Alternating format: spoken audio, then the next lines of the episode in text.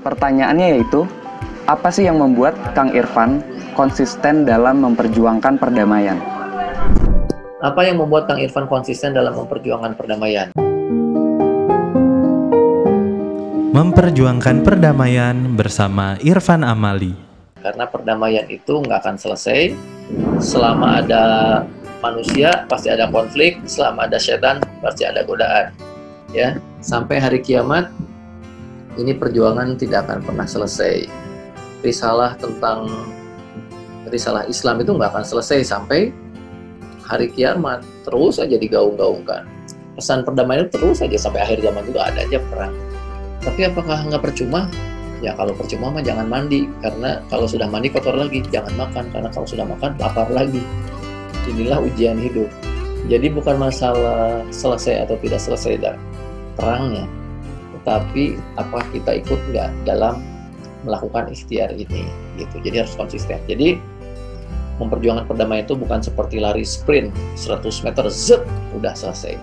Tetapi seperti lari maraton yang finishnya nggak jelas, uh, berpuluh-puluh kilometer nggak jelas-jelas, nggak selesai-selesai. Jadi makanya kita harus menyiapkan tenaga endurance yang panjang buat menjalani. Oke, keren banget tadi jawaban dari Kang Irfan, teman-teman. Sekarang kita lanjut ke pertanyaan selanjutnya, yaitu pertanyaan dari at syafina underscore r. Pertanyaannya yaitu, bagaimanakah keadaan radikalisme atau konflik antar agama jika kita bandingkan masa kini dengan masa dahulu? Apakah sekarang lebih baik? Saya tidak bisa mengatakan lebih baik atau lebih buruk, tetapi setiap zaman pasti ada konfliknya dan ada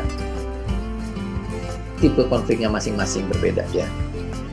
Zaman dulu, apakah ada konflik-konflik kekerasan yang begitu kejam? Banyak. Perang Dunia Satu, Perang Dunia Kedua, kemudian dalam sejarah Indonesia ada perang, konflik. Dalam sejarah Islam itu, wah, dari perpindahan satu dinasti ke dinasti lain itu di, di, diwarnai oleh tumpahan darah. Gitu. Kemudian antara Muslim Kristen ada konflik, ada perang salib, banyak sekali, banyak sekali konflik-konflik itu. Hari ini apakah ada? Ada juga. Banyak sekali konflik-konflik yang terjadi yang sama sadisnya, sama biadabnya, dan tetapi kenapa ada konflik itu? Ya konflik itu itu dalam bahasa Arab namanya fitnah. Fitnah itu konflik. Fitnah itu artinya fatana itu ujian. Jadi konflik itu sebenarnya ujian. Jadi konflik itu adalah sesuatu yang natural, tidak bisa kita hindari. Tidak ada manusia yang hidupnya tidak konflik. Apa yang membedakan? Membedakanlah cara merespon konflik itu. Cara merespon konflik itu ada tiga. Pertama tempur, kedua kabur, ketiga akur. Kalau kita fight, kita tempur. Kalau kita nggak berani, kita kabur. Tapi orang pendamai dia akan milih akur, negosiasi, mediasi, ya rekonsiliasi gitu. Nah kalau radikalisme dari zaman dulu ada radikalisme. Radikalisme yang dimaksud radikalisme ini adalah kekerasan yang penggunaan kekerasan dalam menyelesaikan masalah, ya. Nggak setuju pakai kekerasan, nggak setuju pakai bom, gitu. Jadi menggunakan cara-cara kekerasan dari dulu sampai sekarang ada.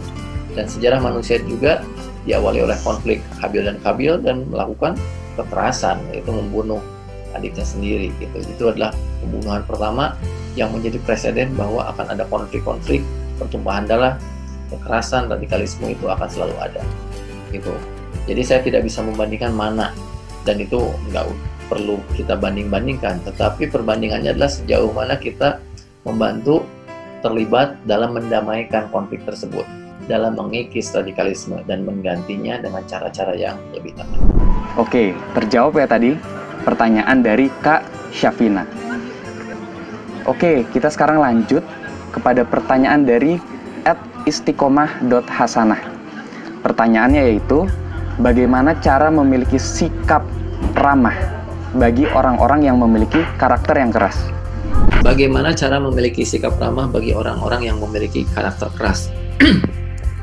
Ya, karakter keras itu menurut saya bukan karakter, tapi mungkin itu karena kalau karakter itu ada sesuatu yang karat itu adalah memahat ya, memahat ini sesuatu yang nempel. Nah kalau keras, sekeras-kerasnya orang sebenarnya hatinya bisa dilembutkan. Nabi Muhammad itu melembutkan hatinya Umar bin Khattab yang begitu keras. Nah gimana melawan sesuatu yang keras? Ya, untuk melawan api itu yang dengan air. Dan batu juga bisa akhirnya berlubang oleh tetesan air yang terus-menerus. Ya tentu saja ini tidak mudah.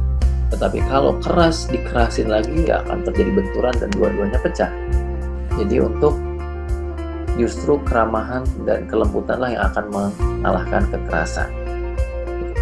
Jadi Nabi Muhammad itu adalah pribadi yang sangat lembut. Orang-orang yang keras seperti Abu Jahal, Abu Sufyan, ya Abu Sufyan dan Abu ya Abu Sufyan ya yang akhirnya dia masuk Islam. Gitu.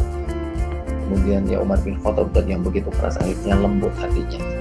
Jadi, nah caranya gimana, teknik-tekniknya gimana, itu lebih pada teknik bagaimana kita yang pengelolaan emosi gitu. Jadi kalau ini ada banyak rumusnya bagaimana mengelola emosi. Misalnya Nabi Muhammad itu punya sifat yang namanya Hilm.